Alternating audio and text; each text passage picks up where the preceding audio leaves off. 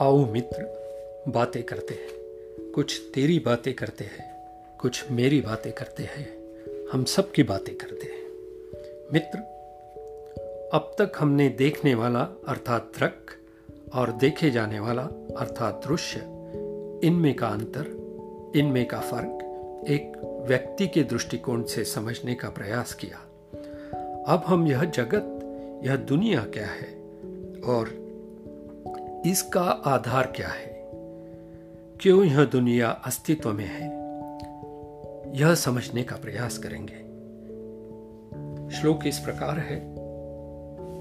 सृष्टिर्नाम ब्रह्म रूपे सच्चिदानंद वस्तुनि अब्धौ फेनादिवत सर्व नाम रूप प्रसारण आखिर, यह दुनिया, यह जगत क्या है? हर वो चीज़ जो हम देखते हैं, महसूस करते हैं,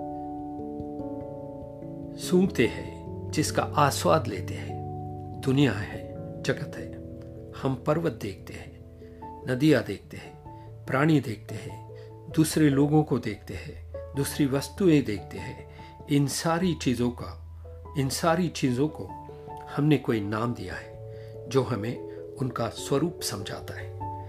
नाम देने से उसका स्वरूप समझ में आता है। हम सबके समझ में आता है।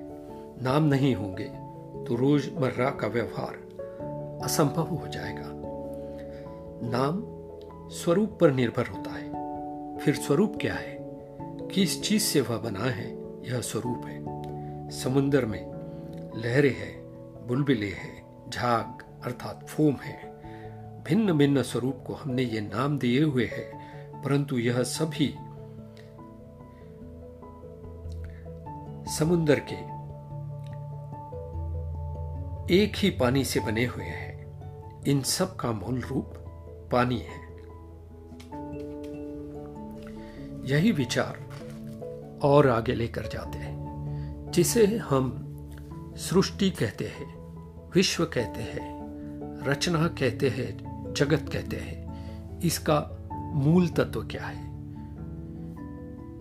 कोई ऐसा तत्व ही होगा जिसका कोई नाम नहीं, स्वरूप नहीं, क्योंकि नाम और स्वरूप तो हर समय बनते जा रहे हैं, नष्ट होते जा रहे हैं।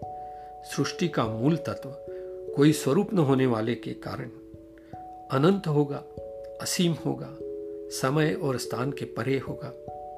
सत एग्जिस्टेंस चित्त कॉन्शियसनेस असीम है, अनंत है। पुराने श्लोकों में हम यह देख चुके हैं। इसलिए सृष्टि, जगत केवल इस अनंत सचित आनंद पर चिपकाए हुए नाम है। जगत केवल इस अनंत अर्थात सत अर्थात एग्जिस्टेंस और कॉन्शियसनेस पर चिपकाए हुए नाम है। मित्र, हर परिणाम के पीछे कारण अवश्य होता है। बल्कि कारण है, इसीलिए परिणाम संभव है। सोने के गहने बन ही नहीं सकते, जब तक सोना नहीं होगा। अब जरा सोचो, वह क्या है जिसके बगैर यह सृष्टि का अस्तित्व संभव नहीं? यह सृष्टि परिणाम है तो वह इसका कारण होगा। सृष्टि का अस्तित्व अस्तित्व के कारण है। मित्र मनन करो, गहराई से सोचो। सृष्टि का अस्तित्व अस्तित्व के कारण है एग्जिस्टेंस के कारण है। अस्तित्व ही सृष्टि के अस्तित्व का कारण है। बात गहरी है, समझने वाली है। ध्यान पूर्वक मनन करो। अस्तित्व अनंत है, अनादि है, अपरिवर्तनशील है। आदि शंकराचार्य ने अस्तित्व की परिभाषा ऐसे की है। अस्तित्व वह है जिसके प्रति हमारे विचार कभी नहीं बदलते। और अवास्तविकता अनरियलिटी वह है जिसके प्रति हमारे विचार बदलते रहते हैं। इसलिए सृष्टि का आधार सत अर्थात एक्सिस्टेंस चित अथवा कॉन्शियसनेस और आनंद अर्थात सच्चितानंद है। वेदांत इसे ही ब्रह्मांड कहता है।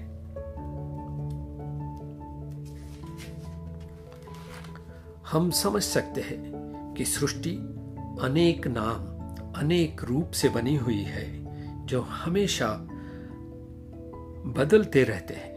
अवास्तविक है, परंतु इनका आधार सच्चिदानंद वास्तविक है, रियल है। मित्र, तुम्हारे आत्मिक शांति और संतोष की कामना के साथ आज के लिए बस इतना ही।